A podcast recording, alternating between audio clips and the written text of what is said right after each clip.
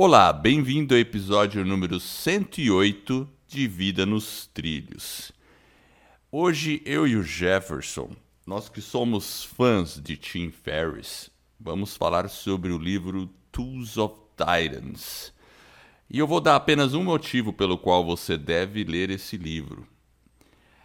Nesse livro, que tem aproximadamente mais de 400 páginas, ele passa dicas de alta performance de apenas 112 pessoas que atingiram alta performance em, diversos campos. Então, só por esse motivo, você já vai encontrar ali um arsenal de táticas e métodos para atingir o próximo nível.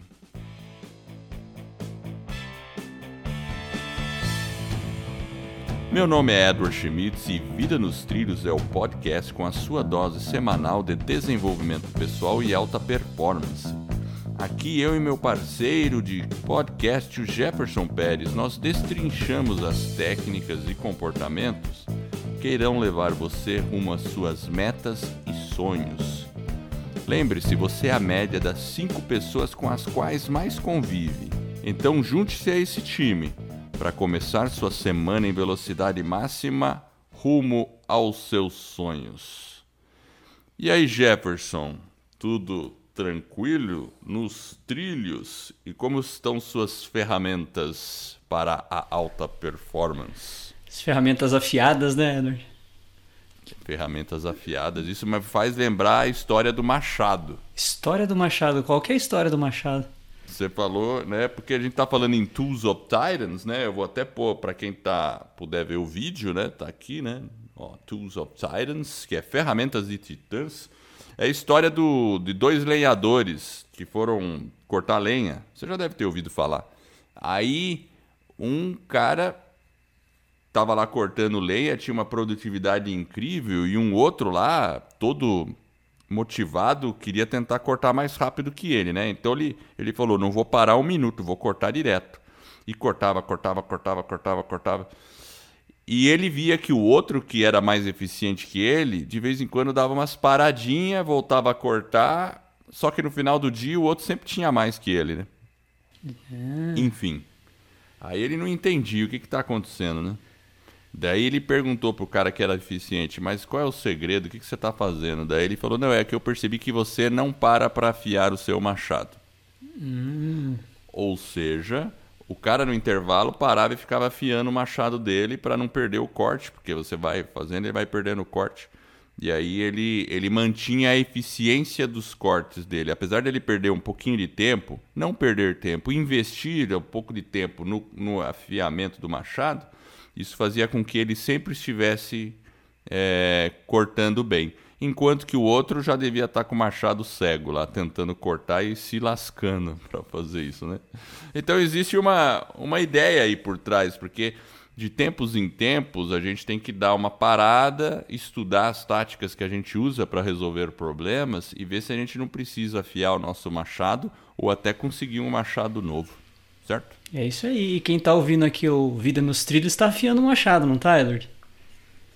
Olha, eu não tenho dúvida de que está afiando o machado. Nós, enquanto produtores, né, como produtores, nós estamos o tempo todo afiando, não é? É, a gente se prepara pro pessoal aí e a gente vai afiando nessa preparação o nosso machado também. Você sabe, Edward, a primeira vez que eu vi essa história, sabe quando foi? Foi no colégio, quando a gente, eu me formei em técnico e no segundo grau. E aí na formatura, um dos professores que a gente escolheu lá para ser o eu nem lembro qual é o nome daquele. Paraninfo. Isso, isso lá, aí. Né?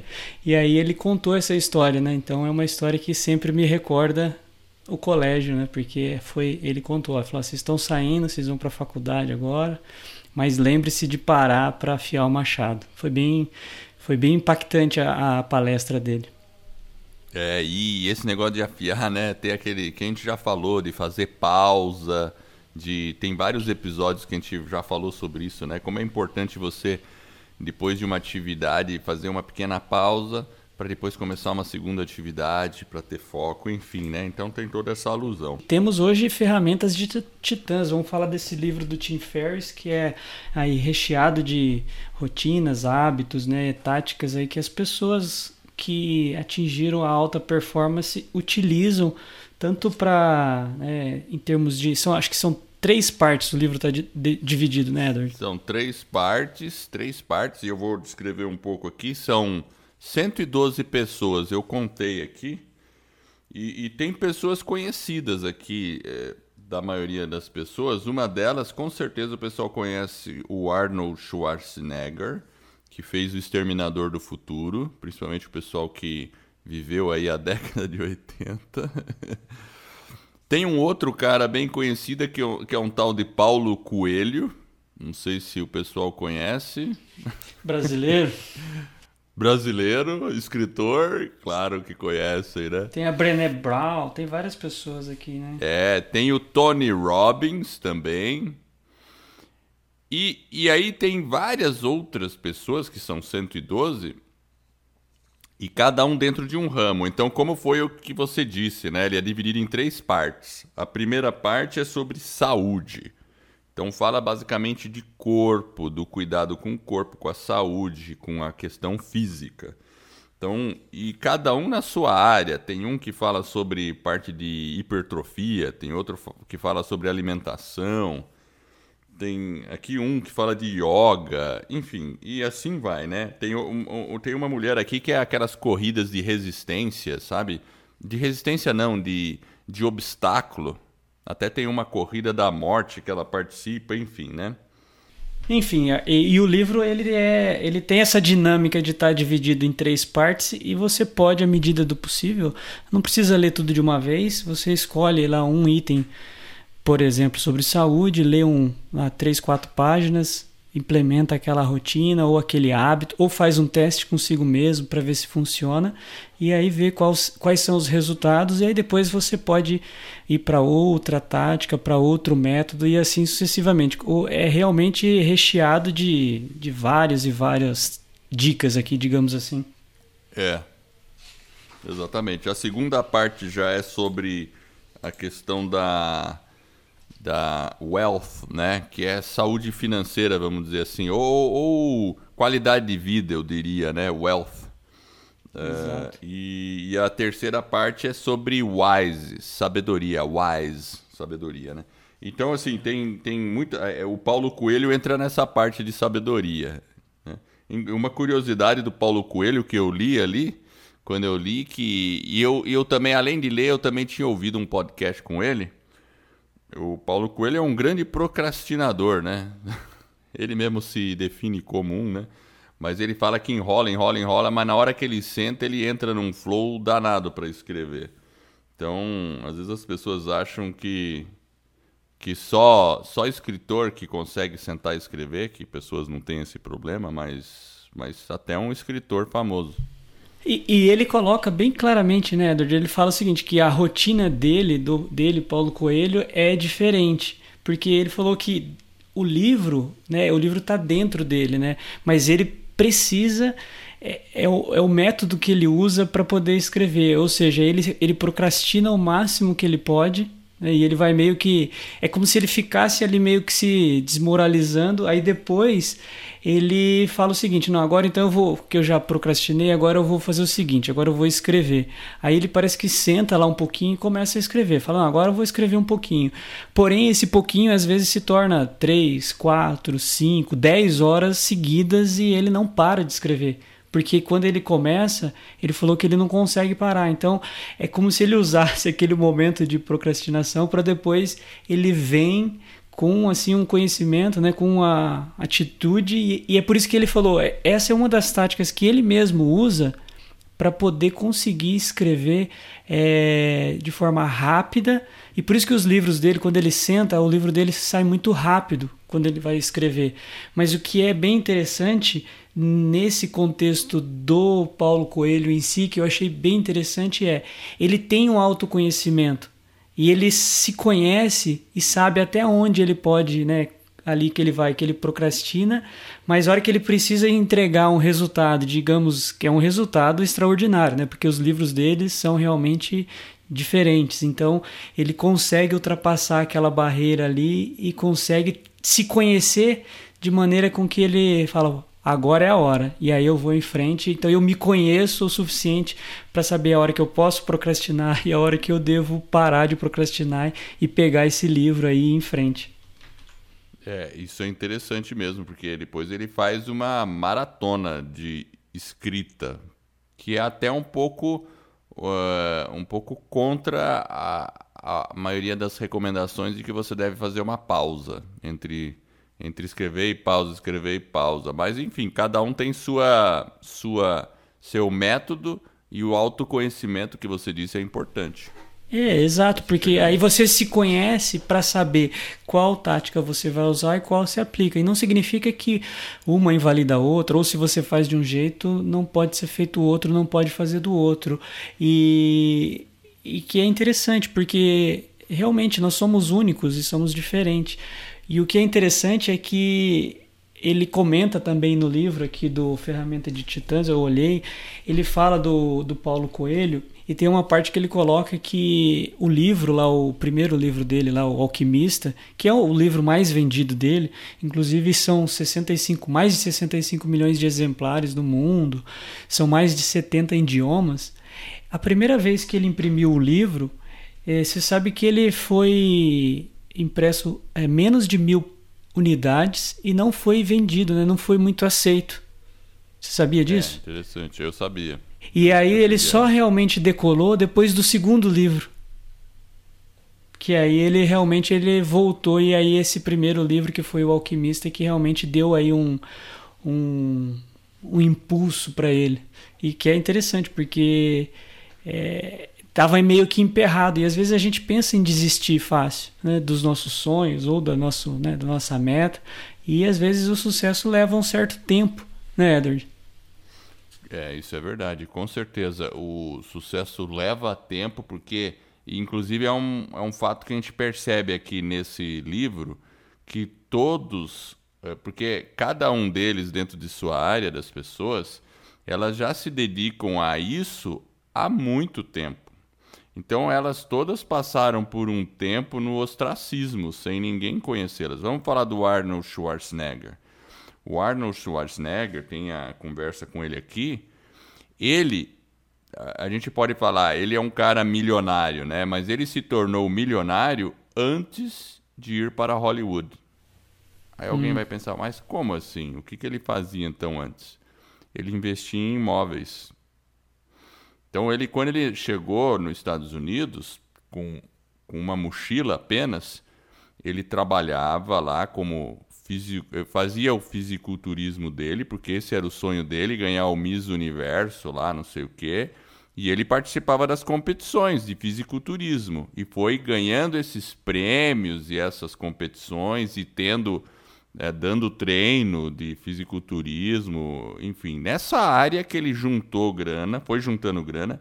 E um, um fato que ele comenta, antes dele comprar o primeiro, a primeira casa dele, ele, em vez de investir na casa própria, ele investia num imóvel que ele pudesse alugar para gerar renda.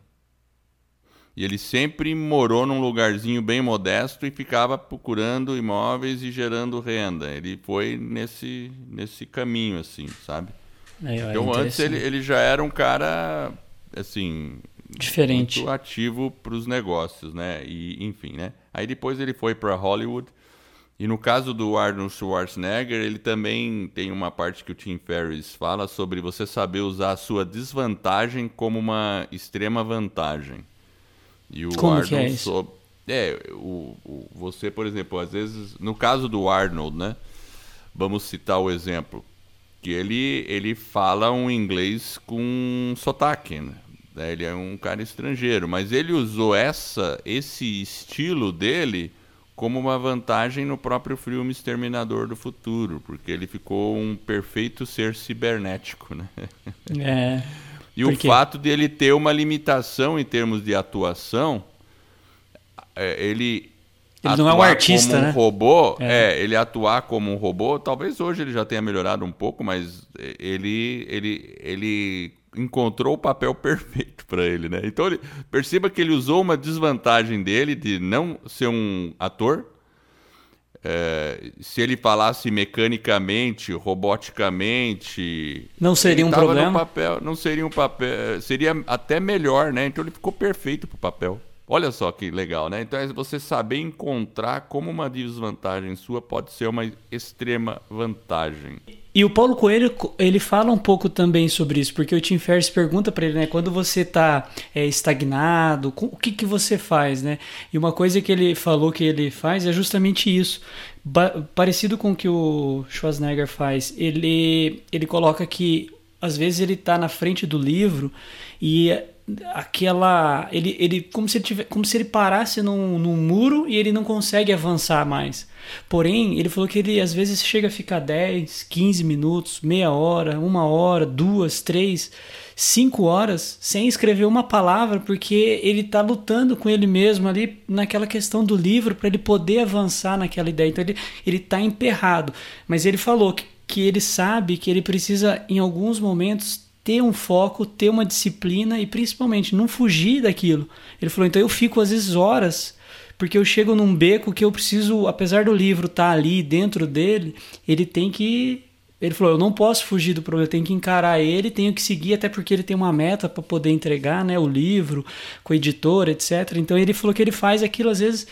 Chegou o momento, ele tem que fazer. Então ele não foge, ele vai para cima com foco, com disciplina, porque ele tem que entregar aquele resultado.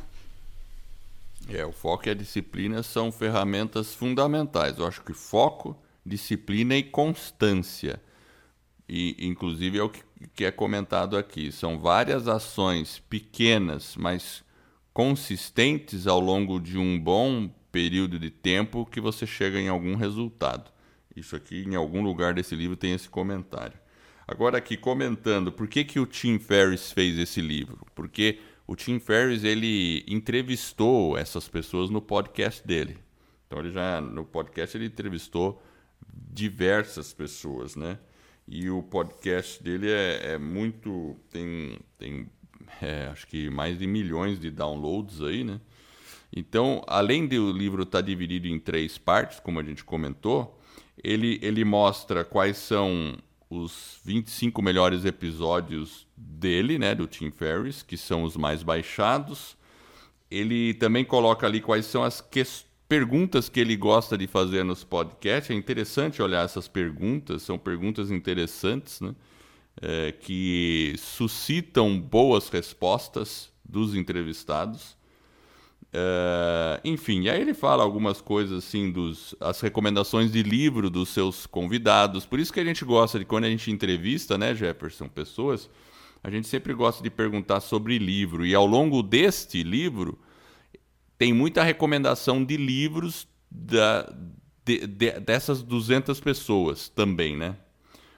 E, e um deles, um desses livros já falando, né, é aquele é, The Man's Search for Meaning, né? Eu não lembro o título em português, você lembra? É... Sentido para a vida? É, The Man's Search for Meaning. Depois eu vou procurar o título em português dele, né? Que é um livro que foi várias vezes recomendado por esse pessoal de alta performance. Então é um livro que realmente provavelmente vale a pena ler, né? Em busca de sentido? Aquele cara que estava na guerra, não é? Exatamente. Esse, Eu estou lendo esse livro aí. num campo de concentração. É, é, de concentração, exatamente, né? E, e a gente põe lá no show notes esse livro, né? E, enfim, né? Então com isso, aí ele falou: puxa vida, e outra coisa, a gente sempre ouve dizer que é bom aprender é, olhando por, pelos ombros de gigantes. É, então, toda, toda vez que uma pessoa que teve um resultado extraordinário é, te passa o um ensinamento, pô, você está economizando um tempo de, de dedicação naquele assunto, né? você está indo, indo mais rápido para o seu objetivo. Né? E, ao invés de você ficar 10 anos tentando descobrir como faz a roda, você já pode, em alguns meses, fazer uma roda com o ensinamento de outras pessoas naquele campo, né? Então, então esse, ele, esse livro realmente não é um livro para ler de cabo a rabo. Eu acho que é para ir lendo salteado, porque tem assuntos que talvez não te interessem, você como ouvinte. Mas com certeza, alguma coisa aqui sempre vai ter para qualquer tipo de pessoa. É. E entrando na parte aí do. Uma parte que eu escolhi aqui, Edward, para falar, é sobre o jejum. Ele estudou aí um, um pessoal, né, que é o Dominic Dom Agostino, Isso. que é um Esse professor cara... adjunto aí da, de uma universidade lá na, no sul da, da Flórida, acho. É, o cara é pesquisador sênior, enfim. E um dos principais objetivos do laboratório lá dele, desse Dom, é desenvolver alguns tipos de, né, de terapia, que inclui principalmente dieta cetogênica e, e terapias é, metabólicas, que aí ele faz né, suplementos à base de cetona para realmente induzir uma cetose aí, né, nutricional no primeiro momento, mas é uma, é uma cetose que ela tem um fundo terapêutico, ou seja, ele na verdade está buscando é, desenvolver medicamentos né, para que você tenha uma baixa ingestão é, de toxicologia, digamos assim, que os remédios não sejam tão tóxicos, porque às vezes ele resolve um problema, mas ele pode ocasionar outro. Então são ah, é... é... É, muito interessante, é, é um porque problema, são né? é um problema. Então ele fala o seguinte: olha, vamos tentar desenvolver estratégias né, nutricionais para que a gente realmente tenha um bom desempenho, porque o nosso organismo seja mais resiliente, principalmente eles pesquisam em, em, ambientes extremos, eles têm alguma parceria com o governo dos Estados Unidos, lá o time naval, enfim. Então é, é realmente algo muito interessante que esse, que esse Dom faz, e principalmente na parte de, de jejum, ele estuda muito a dieta ceto, é, cetogênica, que é aquela dieta que o pessoal chama de keto, que é basicamente uma dieta rica né, em gordura, né? Ela limita, né? O, ela, na verdade, ela imita o que? O jejum.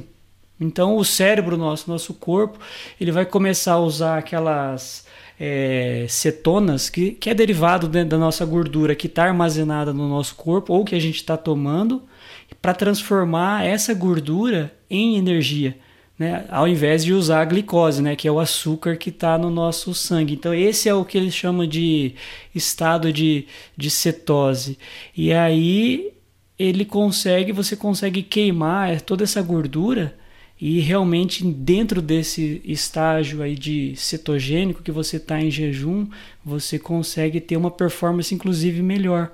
Então é uma dieta que foi, ele coloca aqui que foi desenvolvida para tratar no primeiro momento, inclusive é, crianças epiléticas.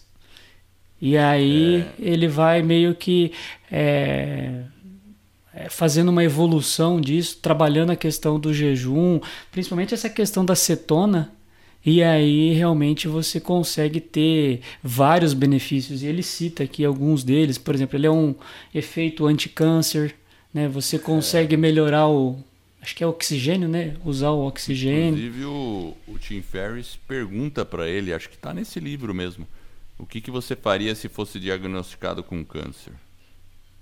Aí ele dá uma uma, ele fala, ele fala, eu faria isso, isso, isso. Ele tá dá lá uma prescrição e uma delas é fazer esse negócio aí de essa questão de, de fazer esse jejum e procurar atingir esse estado aí de cetose, né, no corpo, né?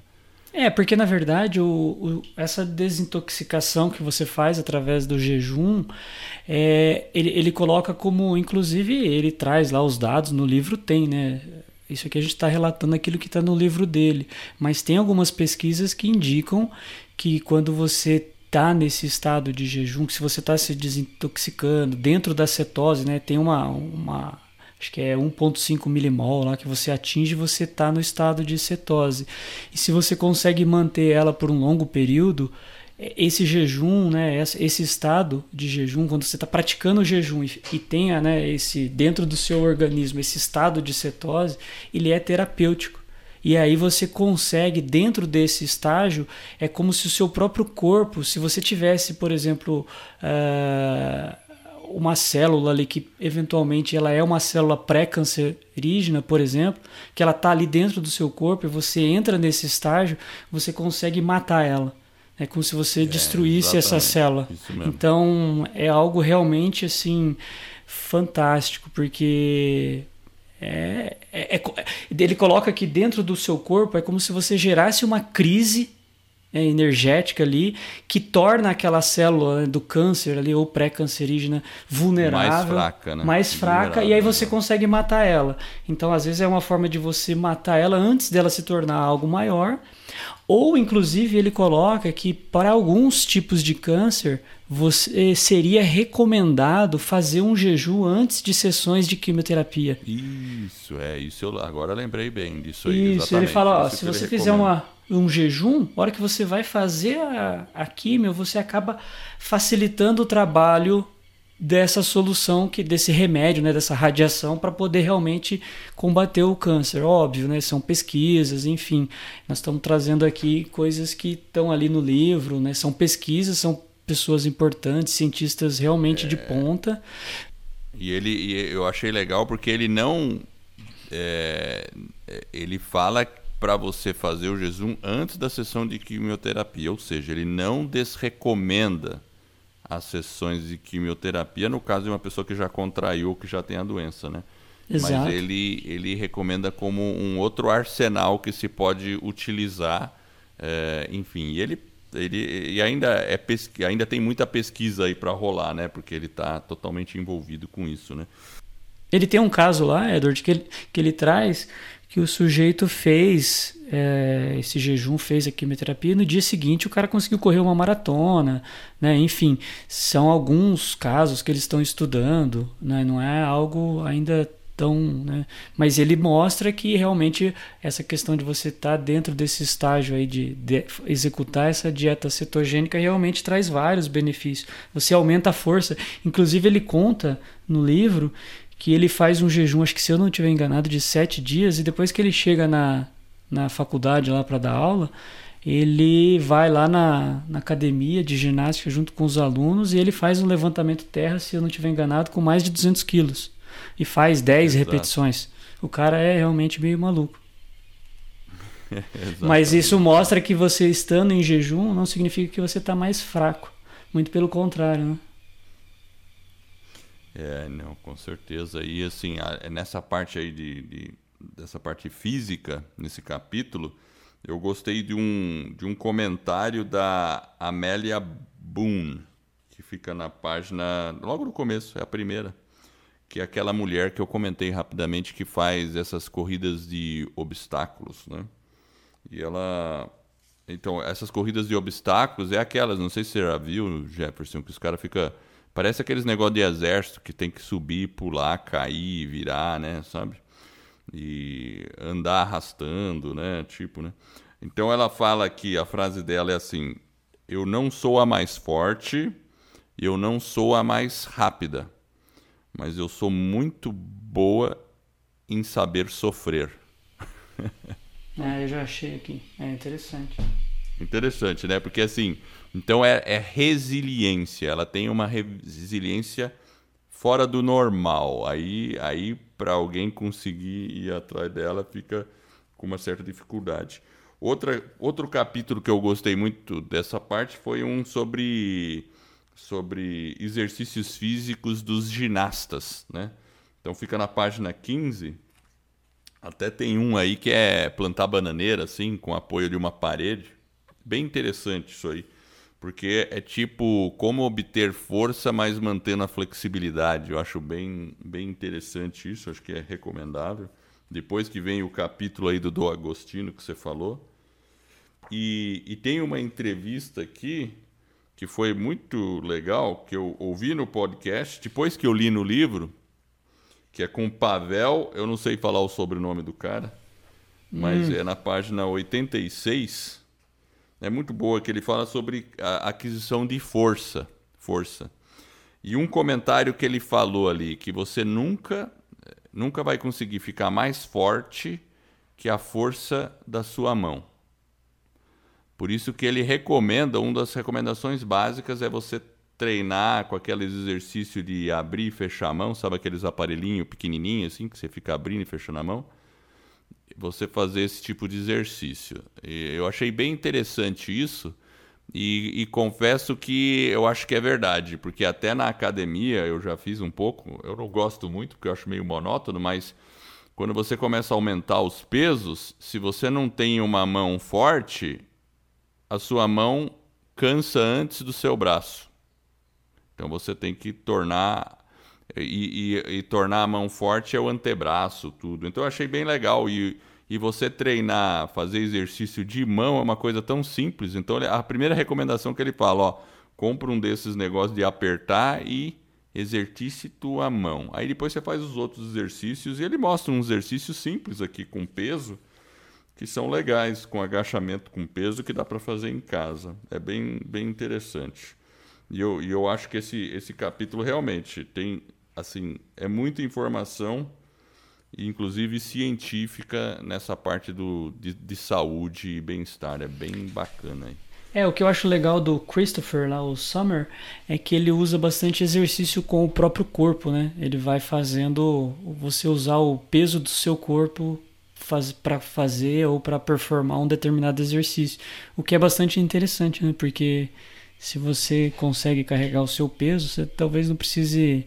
É, igual você falou, é meio monótono às vezes, mas dependendo da. Pra, às vezes, para ter saúde, um pouco de saúde, você não precisa talvez fazer aqueles exercícios é, ir numa academia, não obrigatoriamente, óbvio que se você for é melhor, tal, é, mas se você não bem. tiver esse tempo, se você não tiver essa disponibilidade, às vezes alguns tipos de exercício que você pode fazer na sua casa, no seu lar, é, de forma regular, pode trazer os mesmos benefícios que talvez um outro tipo de exercício, e usando o próprio peso do corpo. Né? Ele certamente traz, e certamente traz. Com, é, é uma coisa assim. Eu, eu gosto de fazer em casa, porque eu tenho mais. Eu sinto um pouco mais liberdade e também pratico karatê lá que também é exercício com o próprio corpo, né? Então eu acho que fica, fica bem legal. Vamos às frases da semana aí, Jefferson? Estamos aí no. Vamos lá. Com o tempo.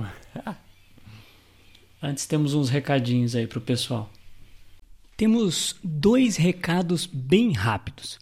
Primeiro, para quem deseja saber como criar, produzir e divulgar o seu podcast, teremos um webinário, ou seja, uma aula onde eu e o Edward iremos revelar o que você precisa fazer para criar, estruturar e lançar o seu podcast em menos de 90 dias. Além disso, você irá se surpreender com a baixa necessidade de investimento. E se você tem uma grande mensagem para compartilhar com o mundo, mas não sabe bem por onde começar, acesse escoladopodcast.com barra webinário e se inscreva nessa aula. De novo, escoladopodcast.com barra webinário. E o segundo recado é, para quem está com dificuldade ou precisa de um apoio para colocar suas grandes metas nos trilhos, nós também teremos um webinário onde eu e o Edward iremos revelar como você pode atingir resultados extraordinários em apenas 90 dias. Este é um método que criamos e desenvolvemos para você atingir suas metas. E funciona mesmo que você não tenha muita disciplina e foco ou tenha desistido diversas vezes de sua meta. Acesse vidanostrilhos.com.br barra webinário e se inscreva. vidanostrilhos.com.br barra webinário.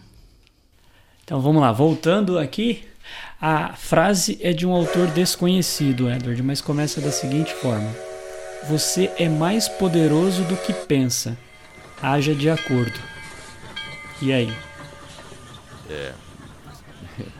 Eu acho que é uma verdade, mas a gente não se dá conta, porque a gente fica se limitando é, às nossas possibilidades com o nosso passado. Então a gente sempre fica analisando como que a gente foi no passado, é, e aí a gente, com base nessas experiências passadas, é que a gente sabe a, a, a, nossa capacidade, ou a gente tende a saber. O que a frase diz é o seguinte: esquece um pouco isso aí.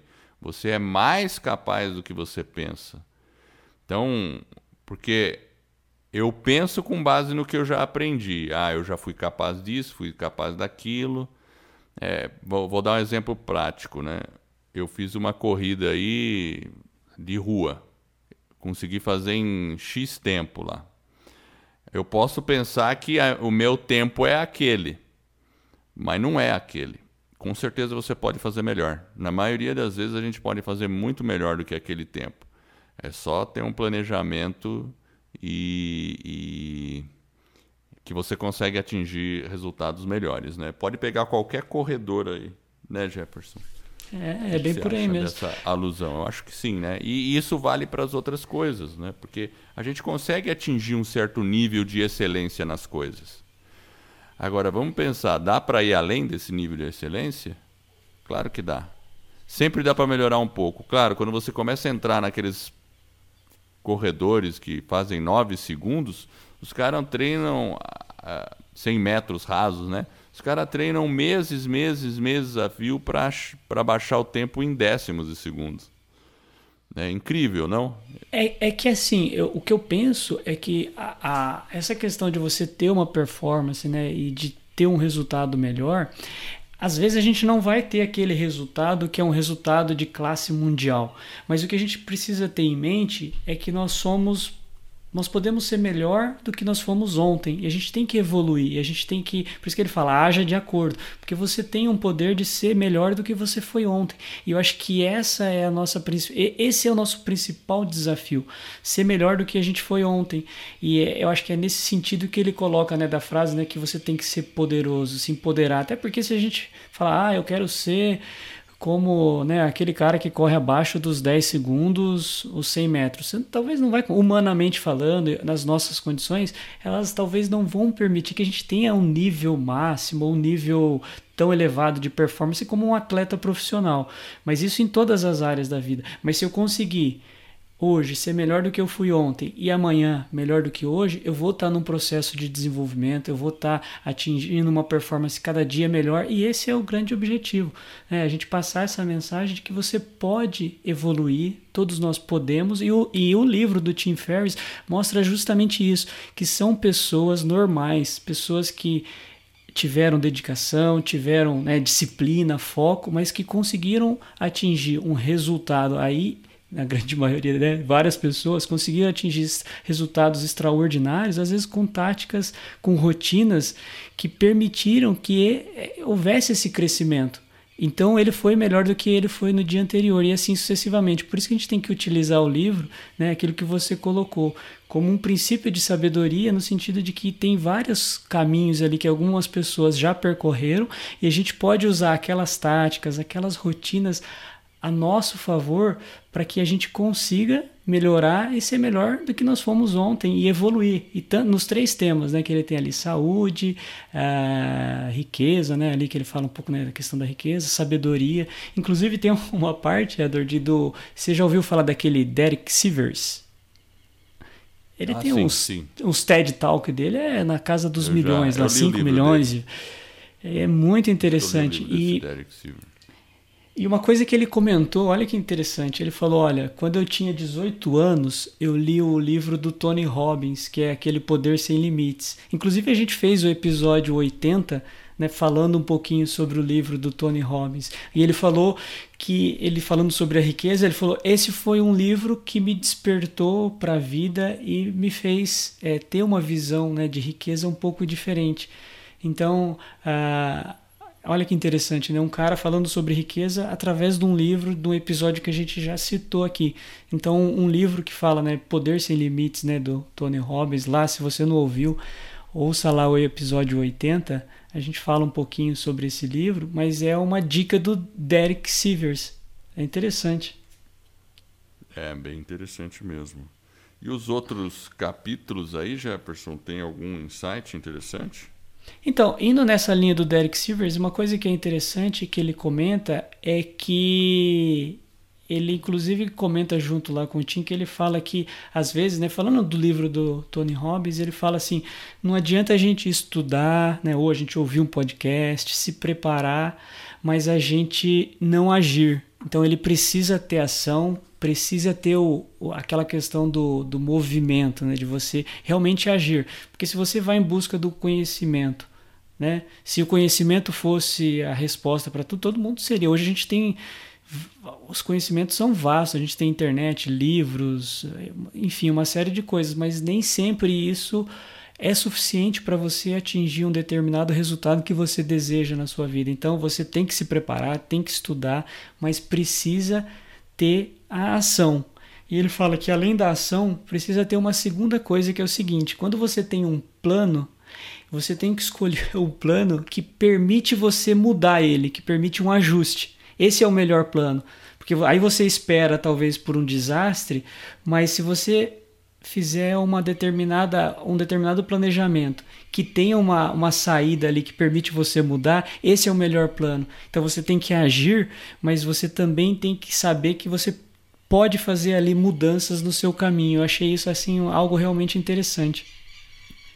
Ser um pouco estrategista é importante mesmo, né? Para você não ficar.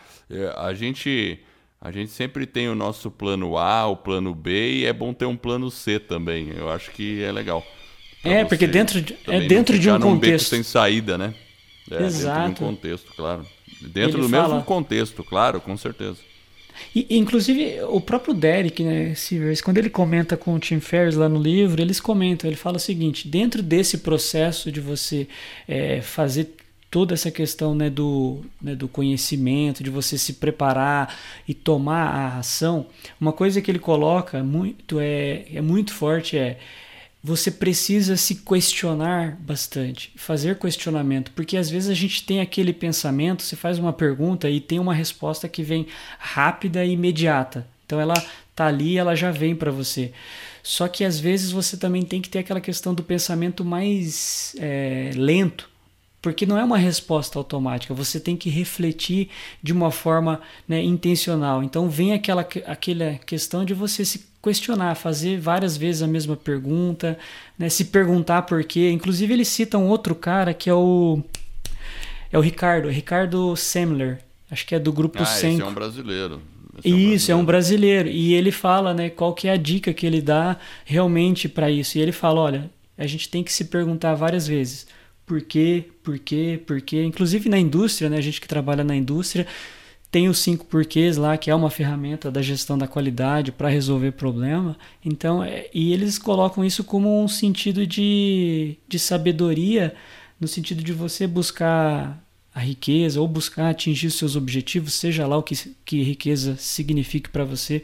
Pode ser uma riqueza espiritual, uma riqueza física. Riqueza não quer dizer só a parte monetária, mas ele coloca: procure é, muitas vezes dentro desse plano, antes de agir, se questionar, para que você realmente tenha o que? A clareza, a clareza do caminho que você vai perseguir, porque aí você vai estar tá muito mais imbuído de motivação, né, de força, de coragem, enfim, são aí algumas dicas e alguns raciocínios que são meio parecidos, né? Você pega o Derek, né, esse Ricardo, são são coisas que elas vão se sobrepondo e apesar de serem contextos diferentes, traz, eu acho que uma mesma mensagem, né? O Ricardo Semler escreveu um livro chamado Virando a Própria Mesa. Ah. É, foi um. Acho que foi na década de 80, final ou início de 90. Fez bastante sucesso no Brasil. Ele era um empresário brasileiro. E aí é uma questão de gestão, né? Mudar o jeito de, da gestão da empresa. É, é. é bem interessante, com certeza. O, Eu me lembro agora, e, você falou desse livro. É, ele virando a própria mesa, exatamente. Muito, foi muito famoso na época. E, o, e, e você comentou sobre. É, você falou várias coisas aí, né? E eu lembrei, enquanto você falava, de uns comentários aqui que o Tim Ferriss faz sobre todas essas pessoas que ele entrevistou. Coisas comuns que elas possuem. Então, uma coisa comum de todos os entrevistados é que 80%, cerca de 80%, tem alguma forma de meditação diária. É uma forma de meditação ou mindfulness, aquele negócio de, de esvaziar um pouco a mente, né? Uh, e vem um pouco disso, né? De, de você, desses porquês, dessas perguntas. Tudo bem, você faz uma pergunta e tem uma resposta, mas tem coisas que você tem que meditar um pouco, tem que ficar pensando por dias seguidos sobre aquilo, né? Então, então essa prática de meditação, mais uma vez, ela se mostra muito importante.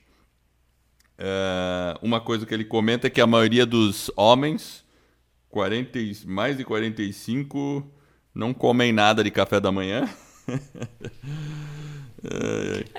e olha que interessante, né, Edward, falando sobre essa parte do, do, do café da manhã, o Derek Sivers fala isso, né? A gente tem lá o, o episódio, acho que 92, que a gente fala sobre o milagre da manhã do Hal Elrod. E ele coloca as rotinas, né? São cinco passos, enfim, aquilo que a gente tem que fazer. E lá no episódio 6, nós falamos sobre os rituais matutinos e noturnos que você precisa ter. O Derek Sivers, olha que interessante, ele, ele conhece algumas técnicas, algumas táticas, mas o que, que ele fez? Ele adaptou e viu o seguinte: o que, que funciona para mim e o que, que não funciona. Ele foi meio que testando. E ele tem uma visão diferente. Ele, ele falou assim: olha, às vezes você tem que respeitar o outro, tal. O que funciona para um não funciona para o outro. Mas para ele, ele não gosta de ter rotina matinal. Ele falou: oh, eu não tenho, eu não gosto. E o que ele coloca que ele tem que fazer é, é uma coisa por vez ele coloca. Então você não tem que ter, às vezes, muitas coisas na sua frente, muitos projetos. Fala, olha, tenha um, dois projetos, três coisas que você consegue ter realmente um foco. Então isso que eu achei é, assim, bem interessante, porque vai basicamente de encontro nisso aí que o Tim Ferriss está colocando, né? que é uma, uma coisa que é meio padrão nessas pessoas. Ou seja, se ele não tem o café da manhã, o outro lá, às vezes ele consegue adaptar aquilo que talvez sirva para ele, né, uma rotina, ter um hábito, às vezes é bom. Para um outro, às vezes ele não consegue, assim como para o Paulo Coelho, né? Ele levanta, ele tem o hábito dele, tem a rotina dele, mas é igual ele falou, é ler notícia, eu gosto de ver meus e-mails, enfim, cada um vai meio cada que adaptando. cada um tem o seu processo, mas é importante ter o autoconhecimento e testar as ferramentas. Esse Exato. Derek Sivers aí que você comentou, ele escreveu um livro chamado Anything You Want. É, qualquer coisa que você desejar. Ele não tem tradução em português que eu saiba. É um livro que faz tempo que eu li esse livro.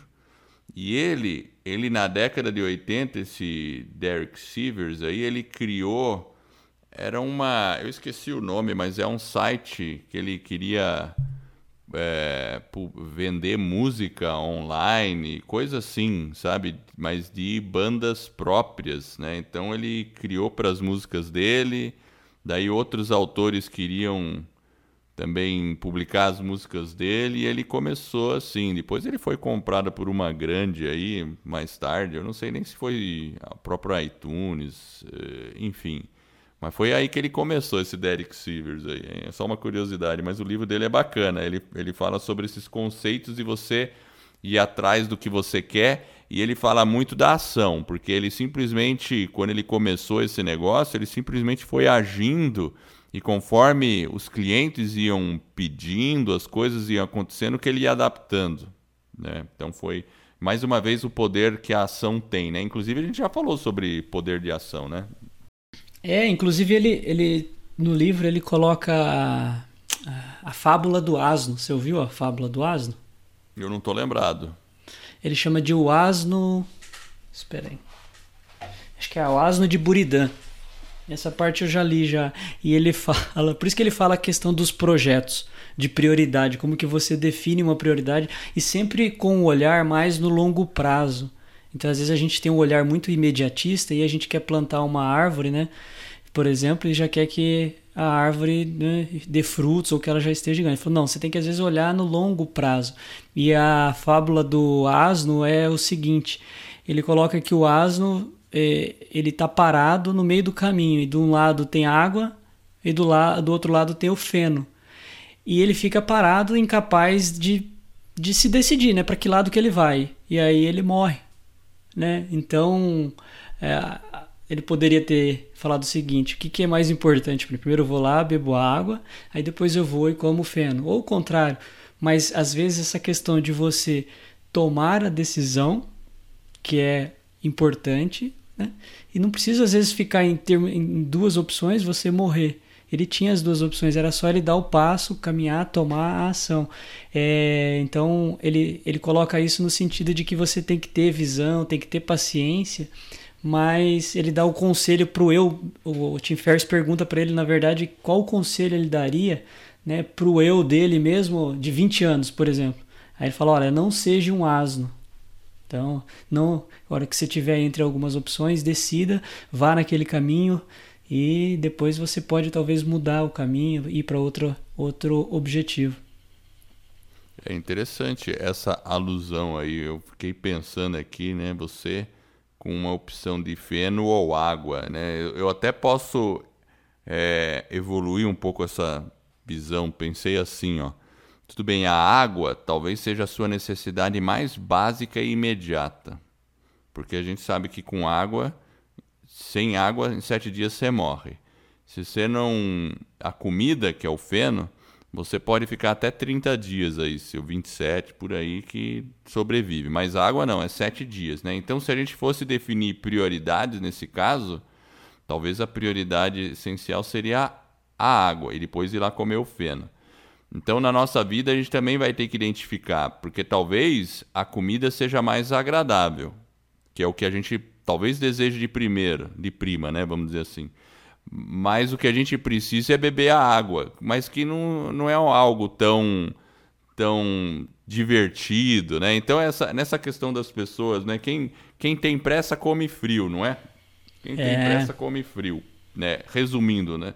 Então, às vezes a gente tem que ter a paciência e beber a água primeiro e depois, pelo menos decidir. Tudo bem, se comer primeiro e depois você bebe a água, ok, você você tomou, tomou um outro caminho. Mas às vezes é, é bom usar, fazer o primeiro básico, o essencial para que você chegue lá, para depois ir, ir, implementando e ter paciência, porque é necessário paciência. Tudo leva tempo, nada é de um dia para o outro. A gente tem que ter muita paciência.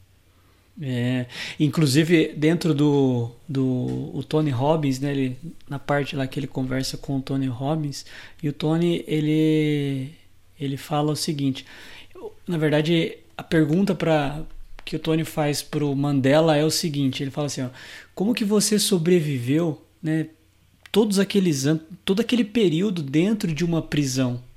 E aí o Mandela vira pro Tony Robbins e fala o seguinte, eu não, eu não sobrevivi, eu me preparei. Então, acho que o complemento aí para a parte do Derek do Asno aí é o seguinte: às vezes a gente tem que também se preparar. Então ele vem né, essa questão da preparação. Ele só conseguiu sobreviver dentro da prisão, né, dentro daquela condição, porque ele se preparou. Então isso é algo também importante, que é algo que a gente está fazendo aqui dentro do podcast, né, buscando né, nos preparar para a hora que a gente sai para a vida a hora que a gente está lá fora, né? Como que a gente pode agir, quais são as ações que a gente pode tomar, quais os caminhos, né? Para que a gente possa realmente tomar boas decisões, né? E não seja, talvez como o Derek falou, né? O conselho que ele daria para o eu dele é não seja um aso, né? Não fique indeciso. Em algum momento você tem que se preparar, mas tem que ter uma decisão para poder seguir em frente.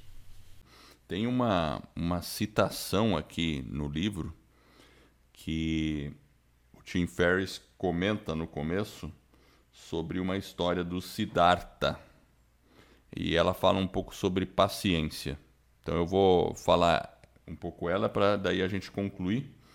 Siddhartha é um livro que foi escrito por Hermann Hesse e é sobre um monge budista, né? Mas assim, mas o Siddhartha ele tinha uma frase, uma um mantra, vamos dizer assim, que ele falava: é, eu posso pensar, eu posso aguardar e eu posso jejuar. Então, é, é, é, meio dessa consciência mesmo. Eu achei bem legal, porque o fato de você poder pensar é você ter regras para saber o que, que você deseja e o que, que você quer. Saber esperar significa, ok, eu sei aguardar um bom tempo necessário para ter o resultado. Eu não sou aquele cara imediatista. E esse é um problema da nossa sociedade hoje. A gente quer resultados imediatos.